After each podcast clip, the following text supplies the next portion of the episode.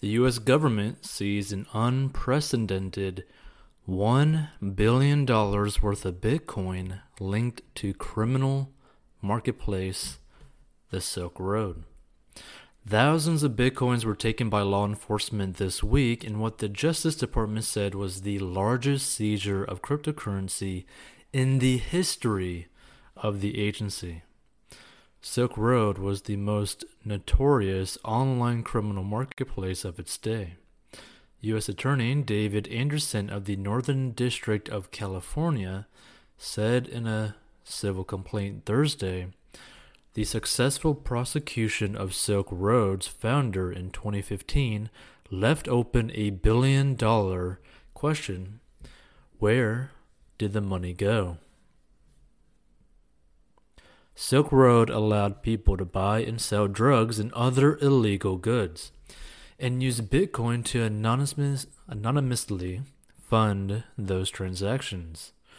The dark web marketplace was shut down by U.S. federal authorities in 2013, and its founder, Ross Ulbricht, was sentenced to life in prison 2 years later. Bitcoin has since taken off as a mainstream investment vehicle in recent years.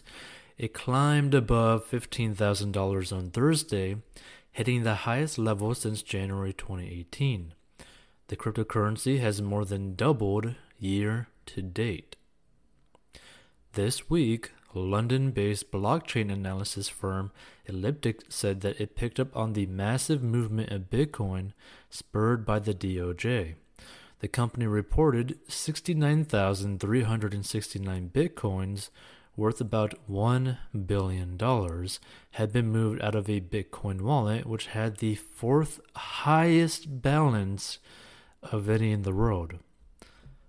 Tom Robinson, co-founder and chief scientist of Elliptic, said the movement in Bitcoins may represent Oberish or a Silk Road vendor moving their funds, but that it seems unlikely that Oberish would be able to conduct a Bitcoin transaction from prison.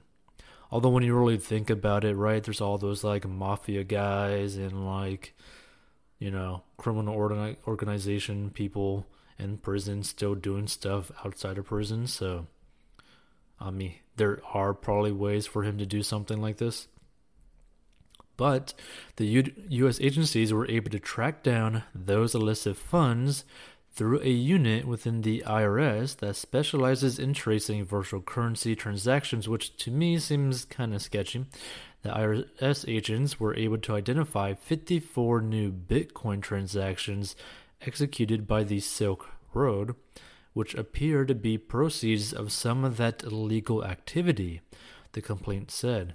The agency was then able to trace that money to a specific Bitcoin address that appeared to have hacked the Bitcoin funds from the Silk Road. While the Silk Road was in operation, thousands of drug dealers and other unlawful vendors used it to distribute illegal drugs, unlawful goods, and services to well over 100,000 buyers. At the time it was taken down 7 years ago, Silk Road had nearly 13,000 listings for illegal drugs and many more listings offering illegal services such as computer hacking and murder for hire, according to the complaint. Those generated sales totaling more than 9.5 million Bitcoins. Now, the complaint also alleges that the Silk Road used a process to make it harder to track individual transactions of cryptocurrencies. The forfeiture could be temporary, though.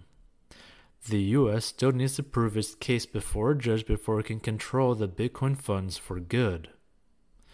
Now, this is a thing to me, right? And feel free to give your thoughts on this situation if you're listening to this, reading this, right?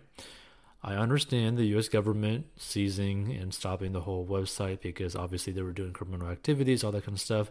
I can see the guy going to prison for probably life in prison and all that kind of stuff because obviously he created a system that allowed massive amounts of criminal activity to happen. Completely understand that, right? But I find it interesting that specifically the United States and specifically the IRS are basically doing everything they can to try to get a hold of these Bitcoin funds, right? To me, that seems kind of interesting. I don't know if I necessarily like that or not, because the thing is, the whole point of Bitcoin and cryptocurrency, right, is so that it's basically unregulated so that people can do whatever they want with that money, right? At least that's the whole purpose of it, right? Because basically it's where, like, you don't have to go to a bank. You don't have to go through all these processes. It's basically like, say you have a pizza and somebody next to you wants to buy that pizza, right? Well, instead of using cash or anything like that where they got to pay taxes or sales tax and all this other stuff, right? They could just send you a little bit of Bitcoin for that pizza, and there you go. A transaction that was basically instantaneous, and both parties basically enjoyed the transaction, right? That's the whole purpose of cryptocurrency and Bitcoin, is to have like transactions like that where one is basically one party to another party and not a middleman in between, right? That's taking any sort of, you know, amount from it or all this other stuff and whatnot, right? Just to keep it like really like roughly simple as to cryptocurrency and basically the purpose of it. That being said, I get that all this money was probably 100% done by illegal means.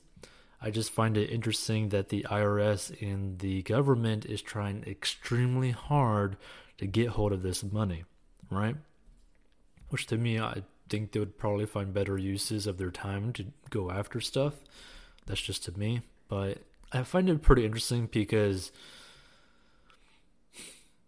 it goes to show you just how viable one cryptocurrency actually is as a, you know, currency, right? As like a means of transaction between one party and another.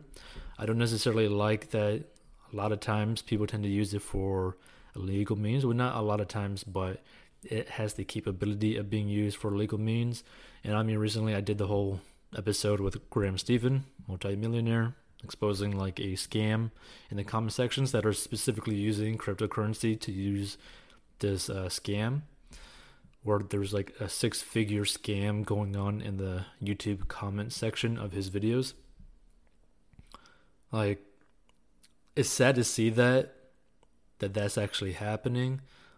But then again, it also goes to show you like, hey, if you're just an individual person who is obviously law-abiding, and you just want to buy something and sell something using cryptocurrency, you should be able to do it without really having to worry about the IRS or all that kind of stuff, in my viewpoint.